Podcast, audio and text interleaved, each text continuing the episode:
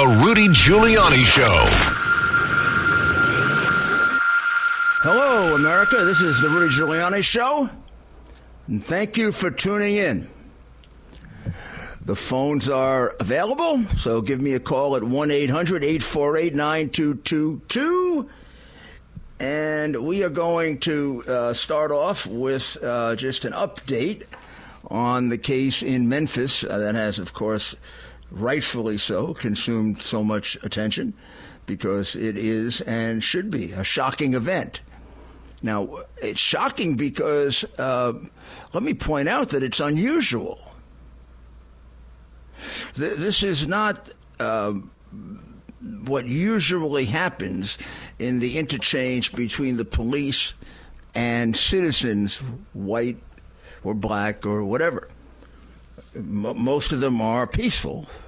Thousands and thousands are peaceful. Most of the arrests are normal. This is an aberration. Uh, much more of an aberration, for example, than a, mur- a murder that would take place where a civilian uh, kills another civilian. Those are uh, uh, orders of magnitude much, much greater than this.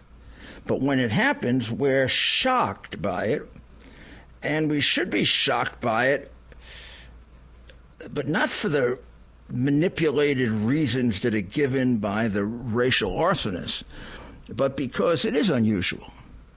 And by being shocked, we want to keep it unusual. And by reacting to it correctly, as the Memphis uh, district attorney and the Memphis police and the Memphis mayor did, uh, we hopefully deter further acts like this. There's there's no question that it was a horrendous situation. The, the fact that it was poor training, uh, not the right protocols, that partially explains it, I guess.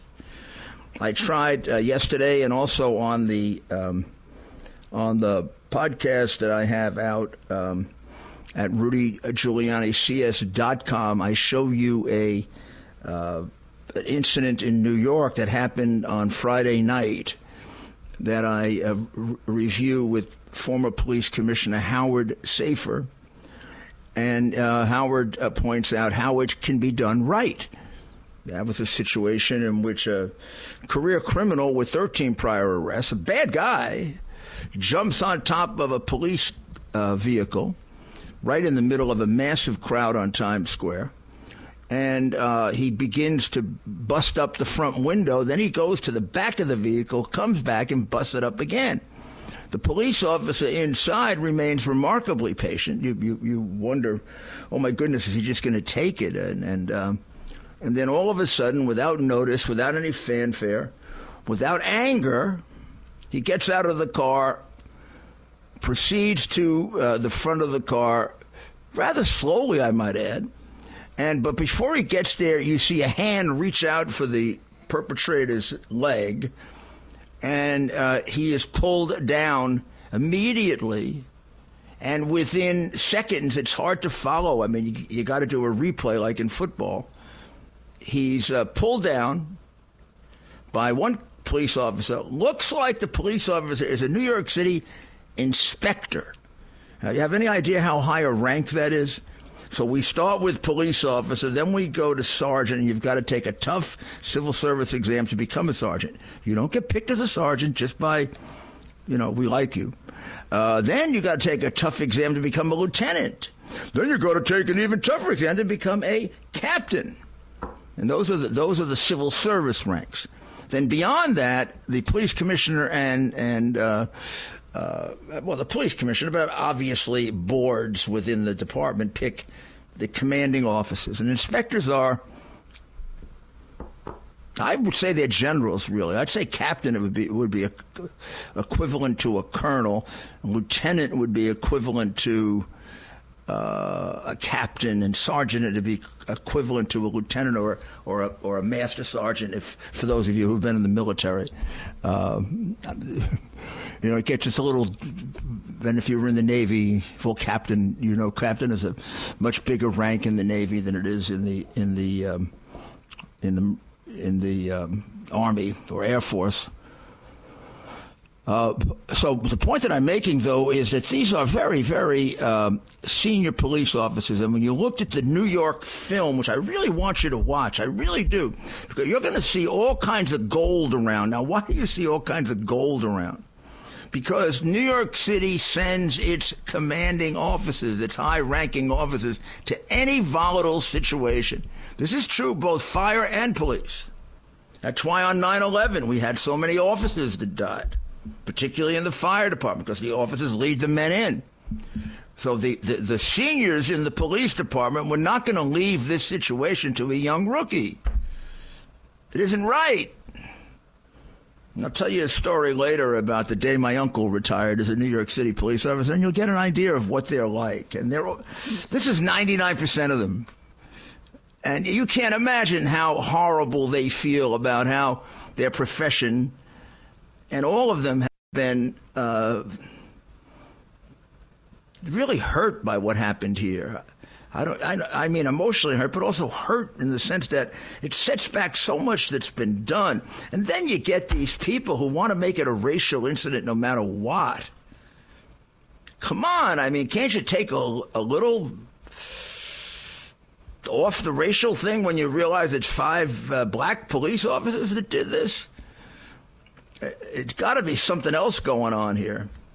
And I'll tell you my biggest issue with this, uh, not biggest issue, but I shouldn't say that. My biggest issue with it is the violation of the law. But I mean, my the, the biggest question I have is, what motivated that original police officer who came out of the car to be so damn angry? And I want you to contrast it with the New York City police officer, who had more reason to be angry. His car was getting pounded. That's a pretty damn frightening situation. I don't care if you're a police officer or not. I don't care if you got a gun next to you or not. You know you can't really use it, or otherwise your life is over. And this guy is pounding away, a career criminal, thirteen arrests, pounding away at your car, breaking your window. You got to sit there calm, cool, collected, and and there, and he must have been on the phone, because what you then see is a football play. You you see a football play. Probably, aside from, it could be interesting for you to watch it. And, uh, you know, if you listen to, the, to, to Howard and I, you'll see we describe, I should have really done a drawing with the X's and O's. Maybe I'll do it again. I'll do a drawing with the X's and O's. But they had, uh, they... It all happened so fast, in contrast to how slowly the situation in Memphis, and then a year and a half ago, the situation in Minneapolis took. The one in Memphis was thirteen minutes from the moment they confronted him to the moment they got a handcuff on him. Uh, in the other case, it was at thirty minutes, and then they let it play out on the street. So instead, what you see here is they grab him, they pull him down. Before you get to see anything else, uh, somehow handcuffs are on them. I'm not even, you got to look really carefully to see them going on, which is the way they should be put on, almost like a magician. You know, boom, boom, boom, bam, there you are, handcuffs on, we got the guy under control. Then they had a route that obviously had been worked out very quickly, had to be. They had to call that play, had to call an audible on this one, and uh, and they and they got him off the street, exactly the way it should be done. So, yes, it has to do with training, but it also has to do with why was that police officer so angry when he came out of that car? I don't know, and we need the answer to that. And then they all were angry when they finally got the guy, and what was the purpose of pounding him away like that? So we got a bunch of people in New York now that won't leave their luxury hotel or don't want to leave their luxury hotel. Adams creates more problems for himself than I, I, what did he put him in there in the first place? These, let's stop the garbage nonsense and call him migrants. And these people came into the United States illegally. Illegally. They could have been stopped. Their claim of asylum is in most cases, written out and read. Most of them are running away when you talk to them because they're poor and they want to make more money and they want a better job. So does the rest of the world want to come here and do that. And we have to have fairness in the way in which we do it. And we have to ha- take care in the way in which we do it. Unless we want to kill all of our young people with fentanyl, which we're doing right now, Joe. Uh, they don't like their surroundings. I mean, tough luck. They got they were put at the Watson Hotel on West fifty-seventh Street, housed courtesy of the city. They got a Metro card. They got a Metro card. You know they get health care. If they had kids, the kids could be put into school. If the city council had its way, they probably have the right to vote. And now they're moved to a facility in Brooklyn, a terminal in Brooklyn, and they're upset about the lack of heat and privacy at the facility. They're probably going to sue the city for breach of contract. Adams had promised them much better accommodations. Remember, he invited them here. Hmm? We'll take care of everybody. Until it got to be about eight thousand, and then he freaked out. And now he's he's about forty thousand now, I think. I think, I think, I think, I think. And now the advocates get involved. And, you know, uh, they're they're pushing these, uh, they're teaching these im- illegal immigrants how to play the system. Because that's what they do. They are, they are uh, uh, people who don't really work. They play the system. They use the big uh, communist government system to extract benefits without doing a damn day of work. So um, I don't know how it's going to end up, but he has got to stop this sanctuary city nonsense. We can't afford to be a sanctuary city anymore, at least not right now. We got too many people here. We got too many of our own problems. Yes, yes, yes, yes, this, the murder situation. Murder situation is bad. It's much higher than it was two years ago, but it's uh, it's kind of leveled off. Last time I looked, it was up two, but it looked like it was going to level off. The other crimes are still pretty bad. The subways are still pretty bad, so we're not past the hump yet. Our financial situation is horrendous, and the quality of life in the city is for you know what. Uh, the dirty... I don't know why he doesn't start a workfare program like I did. I hate to have to say that, like I did. You know, it sounds, I, I didn't even like the way that sounded. But a, a workfare program, okay, like I borrowed from Governor Thompson of Wisconsin. And then I stole his executive director and made him my commissioner, Shelton B. Turner. And, um, And we made people who had welfare go to work for their welfare check. A lot of cleaning could be done. Well, we'll be right back. Hold that thought. We got a bunch of others. And one eight hundred eight four eight nine two two two. America's Mayor, Rudy Giuliani. You're listening to the Rudy Giuliani Show. And don't forget, I'll be bringing you my final thoughts at the very end of the show. So keep it right here. We got some observations I hope uh, you'll find very, very useful. I'm Rudy Giuliani. With common sense, we'll uncover the truth and get to a solution. You're listening to the Rudy Giuliani Show on the Red Apple Audio Network.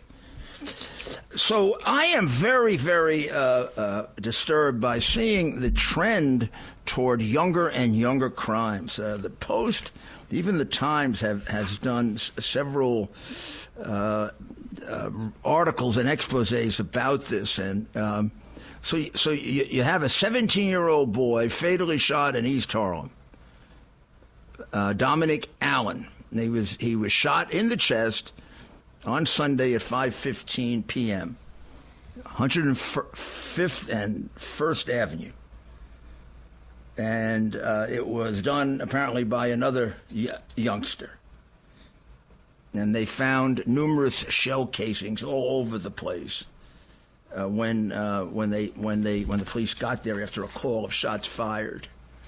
And then you have a case that they're catching up on, which is a thirteen-year-old uh, suspect was arrested and held without bail for allegedly uh, murdering another Brooklyn teenager who was seventeen years old.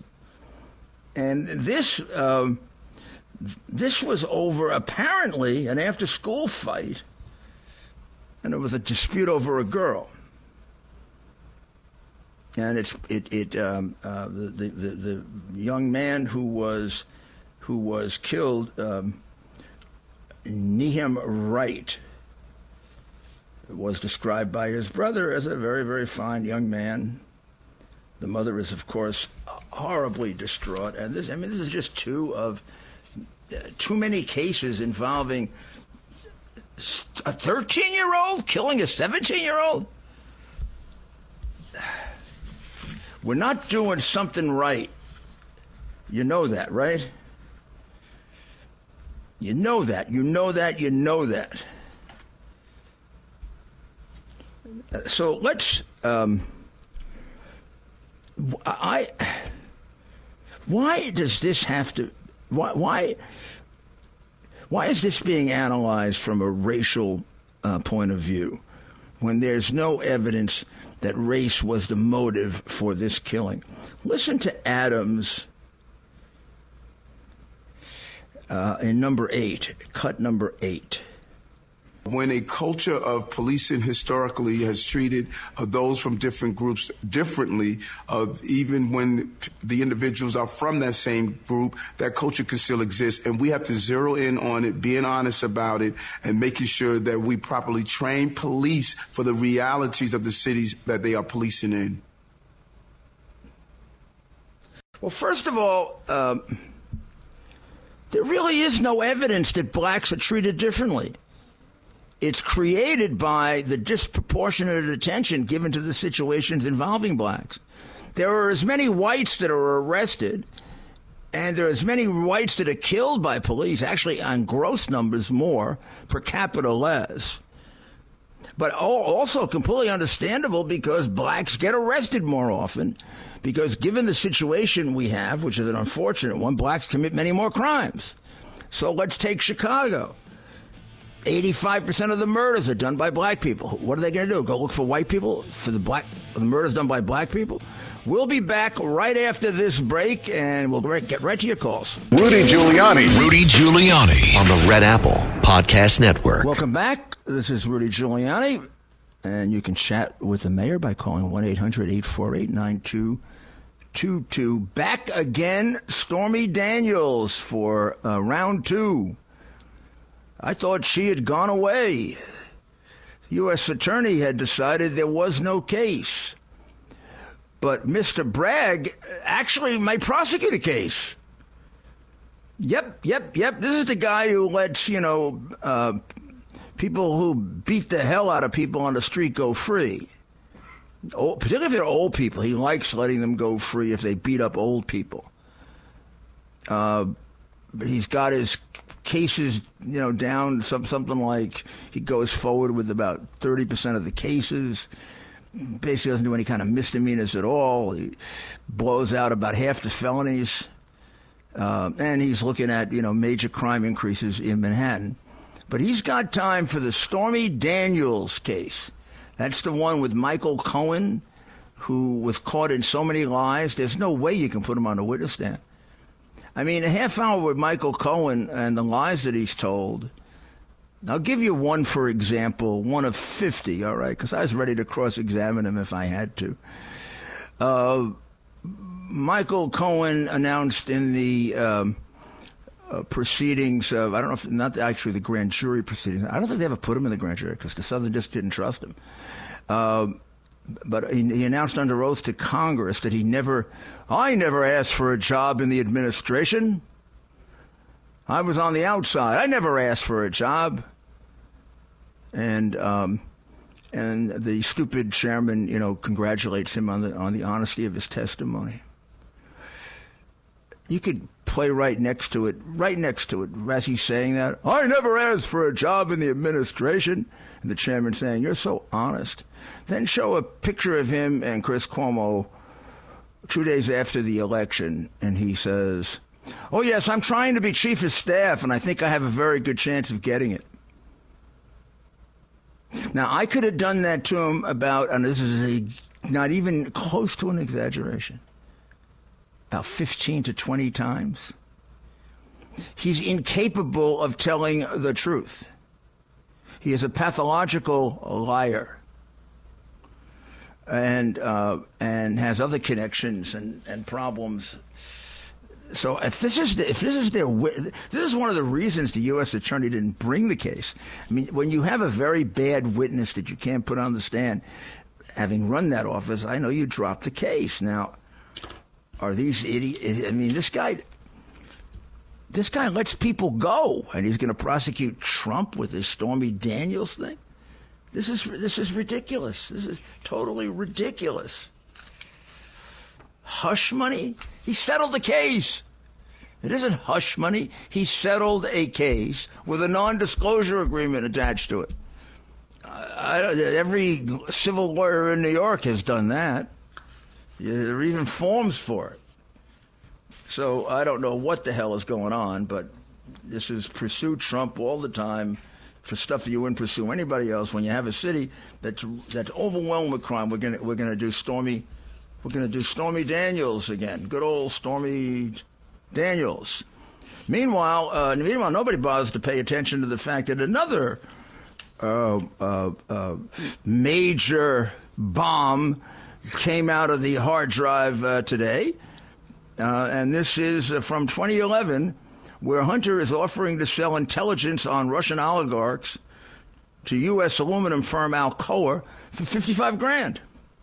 Wonder where he got that information. Think he got it from classified documents that Sloppy Joe was taking home? Or do you think it was Sloppy Joe? Sloppy Joe made an awful lot of money for a guy who was sloppy. Awful lot of coincidences here. There's another one where it looks like he was getting the advantage of a statistical analysis of political and corporate risks, elite networks associated with Oleg Deripaska and the uh, and the and the Russian uh, uh, various energy companies. He was selling that. This this classified information thing may turn into be something much, much bigger than than uh, the situation that exists for Trump or Pence, where they were, they were arguably careless about it. And meanwhile, the Department of Justice will not allow the, uh, the, the Congress to see any of the Joe documents. And that's got to tell you something. It's got to tell you that this kind of stuff is jumping out all over those documents. You probably remember that. You remember that one, that April, it was an April twelfth, twenty fourteen one, which could never have been written by him. It looks like it's copied directly from a C I A briefing. Like father, like son in this particular case. Plagiarism, plagiarism. Let's go to Max in Manhattan. Mister Mayor, thank you for taking my phone call. Yeah, Max. Um, what, is, uh, what are the chances of getting on some of the family members who have uh, uh, family who have their sons or daughters in jail now from January sixth? Well, there's a good chance of doing that. I, I, I've tried to do s- some of them, but ha- I haven't been successful. Uh, others, ha- I think Greg has put one or two on. Uh, yeah. I would, I would, yeah, I'll take a look at that. I'll see if I can get them on. I, I think that it ha- that is going to be historically one of the great stains on America. Much like uh, uh, the the the intern- internment of the Japanese, uh, I mean, there's no excuse for these people being there for a year, year and a half, with uh, minor, in many in many cases, minor charges. It, it's uh, and meanwhile, all of the twenty twenty rioters who killed people have been let out, every single one. Yeah, so sure those who were associated with John Sullivan, right? Well, now, John Sullivan is, is, is a massive corruption case. It's got to be. John Sullivan uh, basically should have been arrested on the uh, fifth of uh, I'm sorry, the sixth, no, the fifth of the fifth, the fifth of January, when he announced that he, he was there to take out the president. that he wanted, and uh, when he also, even when he sent out the text that said he was coming to Washington, wanted Antifa to come because they wanted to take out the president. They didn't want him to be serving beyond January sixth. That's a, that's a, a a threat on the president. That's a, that's an automatic felony. But I guess Trump doesn't get protected like other presidents. I used to arrest people when they said stuff like that about the president. It's it's one the just the Justice Department has very strict rules about that. You don't fool around with threats on the president. And if it turns out that the guy is bragging or he's, you know, bull, well, you, you bring him in, you talk to him, you prove that's the case, and you scare the heck out of him. He doesn't do it again, and then you don't go forward with the case. But you would at minimum bring him in, and you find out what's this all about. You're going to take out the president. What do you mean you're going to take out the president? You know, we take this stuff very seriously, jerk. Uh, plus, the guy was already uh, uh, arrested and charged with inciting a riot that led to murder in in Utah. So you, you got a guy now that's a two-time loser, right? These other people have no arrest in their background, no crime in their background. Uh, and to let him go, Epps, the same thing with Epps, burned down the Capitol. He, he, yeah. I mean, so these guys, these guys have to be uh, what? What do we use? What do we used to call them? F B I stool pigeons. Uh, so let's go to Larry in Brooklyn. Yes. Hi, Rudy. Um, you know, uh, uh, the way how do you how do you evaluate what a what a politician is worth? I would say the answer is you see what his friends think about him. Now, interesting. I know okay. You're good friends with, with Sid Rosenberg, and uh, I really have to uh, implore you to tell him to cut his friendship with Adams, because Adams is a very, very dangerous man. I'm going to tell you why. First of all, what he uh, two things. First of all, what he said about the uh, Memphis police officers, that there's a culture of blue against um, against certain minority groups. Now, if you look at these police officers that got arrested, you look at their faces, they're very low intelligence. You could see by their eyes that, that they could be criminals if they weren't police officers. And the fact that they were black shows that the combination with that and the lack of intelligence, that what he was saying is absolutely false, and he's using talking points of other people. These are not his ideas. That's number one. Number two, um, where Eric Adams, Eric Adams originally used this migrant issue as a dem as as a dem as a, a Democrat versus Republican issue. He took on Governor Abbott, and he and he right away he says we have we have an obligation to give these people housing, and he went forward full throttle. Then he reversed track because he got lost in the uh, in the money issue and everything. Right. Okay, so so he brought, let me tell you, his weakness and his vacillation brought us to the point where there was um, there was a rabble-rouser, um, some kind of a, a, a guy with a microphone that was announcing yesterday that they should open up the uh, forty million dollars apartments on fifty-seventh Street. He, Eric Adams, brought up brought us to the point of where the the, the notion of confiscation of private property was aired. He brought us to that brink. He is a dangerous man. Well, I don't know. I, uh, I, there's no question that he's a weak man. I don't. I don't know that I. I mean, I'm and I'm willing to watch and see how much worse it gets. But he will uh, often say the right thing and do the wrong thing, uh, and not have the guts to follow through, particularly if there are Democrat politics that stand in the way. He seems to be uh, afraid of the Democrat Party. He wants to be president, and I think he figures the only way to get there is to suck your way to the top. You know. Uh, rather than to achieve, which is a very, very dangerous thing. As far as Sid is concerned, I mean, Sid has a right to be friendly, whatever he wants, and somebody's got to talk to the mayor and find out what he's thinking. So, I don't see that as a, as a, as a big, as a big deal. He's not vouching for him. He's, he's talking to him, and you, you want to talk to the. I wish he would talk to me. Uh, probably wouldn't like the conversation if he talked to me, but because I'd be lecture, I'd be lecturing him.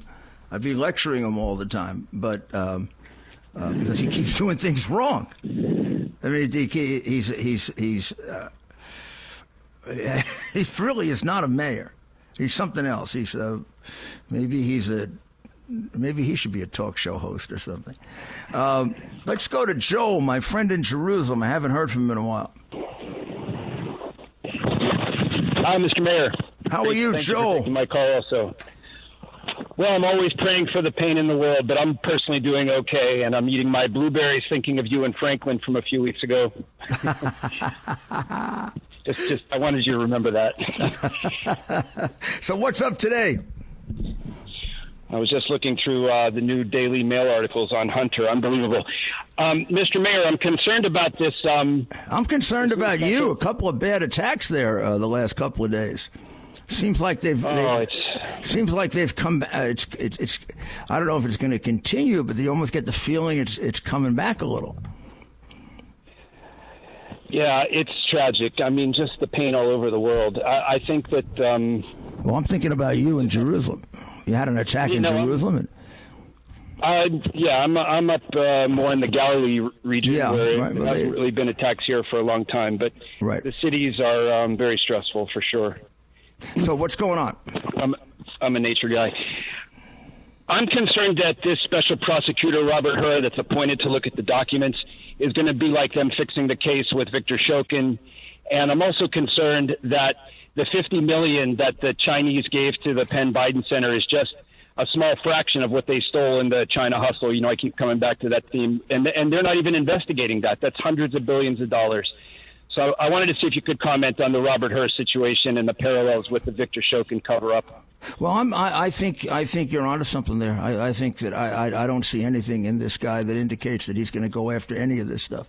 Should have been on top of it day. I mean, day one, the, the, the, uh, the subpoenas, the search warrants should have gone out, uh, and he's obviously uh, taking it a mañana kind of attitude toward the investigation and. Um, Look, it's been a, it's been mañana for four years. So, uh, yeah, I don't have much. I don't have much confidence in him. I think it's a Biden fix and a Biden plant. Me, uh, me too. Okay, uh, let's see if we can get in. Uh, let's see if we can get in Chris in Orange County. Okay, George. Then. Okay, Chris, George. We'll go to John. John, Rudy, how, how are you?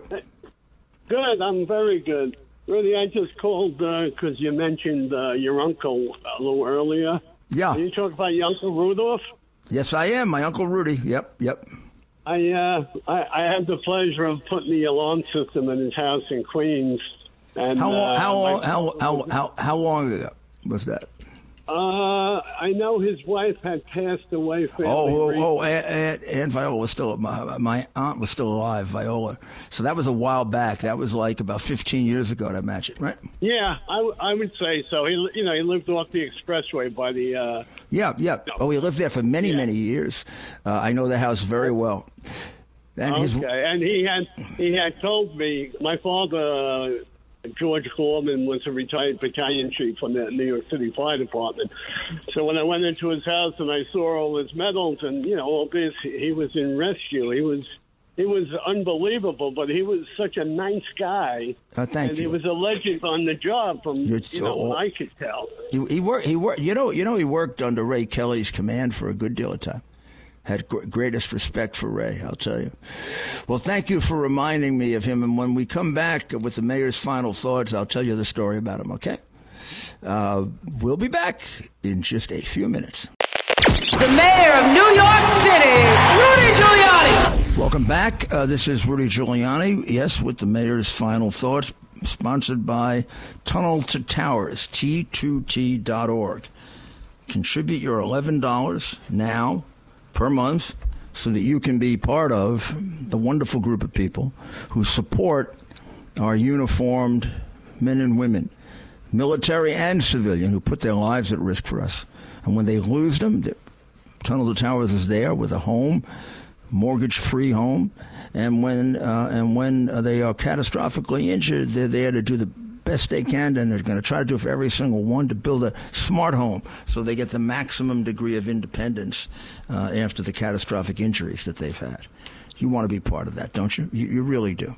I'm going to tell you about my uncle. It's a very, very interesting story. My uncle was uh, nineteen years younger than my father. Uh, my father was the oldest. My uncle was the youngest, and they were very, very close despite that. uh, although my father treated him more like a son than like a like a like a brother, and my uncle treated me more like a younger brother. Taught me how to swim, helped my father teach me how to box, taught me all the sports. Uh, he was a very um, man's man, I think is the way you would describe it. He was decorated in the in the Navy in uh, World War Two. He fought in the Pacific, came back, and then decided to become a police officer. And he loved being a police officer, particularly the last fifteen years of his career when he was in E S U, the Emergency Services Unit. And uh, a, period, a certain period of that time, Ray Kelly was the commanding officer of that. Um, the part I wanted to tell you about was during the course of his career, he, he on three separate occasions brought people down from the top of the Brooklyn Bridge. And he got medals uh, for the first two. The last time it came up, it was his last day of work. He was retiring after twenty-seven years, I believe, on the job. He was going to take a job with a private company doing security for for buildings, uh, going to retire with his uh, beautiful and wonderful wife. Uh, I don't know that I don't know if that point of cancer had been diagnosed, but he took wonderful care of her when she went through ca- cancer because he loved her very much. And um, uh, there was a call to his car, to his truck. I mean, they, they drive around in trucks. And he had a rookie with him for a couple of his last days to sort of train him. And the call was a man on top of the Brooklyn Bridge. So my uncle started thinking, getting a little superstitious. He said, the first thing I thought about was I did it twice successfully. I bet you on the last day he's going to take me down and kill me. I bet, I bet, I bet. That's, but what the heck? Uh, they they pull up, and the kid says, you know, Rudy, let me go out and do it. I'm, you know, he was probably twenty-four, twenty-five. I'm a lot better shape. And he said, yeah, but it isn't shape here. It's experience. And you come, you come, you watch how I do it. That's what you're here for. It's my job to do it. I'm a senior guy. So uh, he uh, reluctantly goes up, convinced that this is going to be the hard luck, hard luck mission, hard luck mission that uh, that was going to do him in. And he gets to the top, and he basically uh, he, he basically confronts the guy with a choice, which is, you know, you're going to jump or not. Which is what they do. I mean, they they they, they try to get you to focus on Uh, what remains of your natural instincts to protect yourself. Well, you try to find out how much remains. And my uncle said, I'm going to put my hand out now. And uh, when, when you grab it, I want your hand to go limp. I want your wrist to go limp in my hand. And I know you're not going to resist me and try to throw me in the water with you. So he puts his hand out, and the man grabs it, doesn't do anything for a minute, and then just grabs it very, very tightly and basically, basically begs my uncle to get him in, which he did. And then several weeks later, uh, he had retired, and Mayor Koch had him back and gave him a medal, which his daughter was gracious enough to give to me after my uncle died. Rudy Giuliani. Former Mayor Rudy Giuliani. On the Red Apple Podcast Network.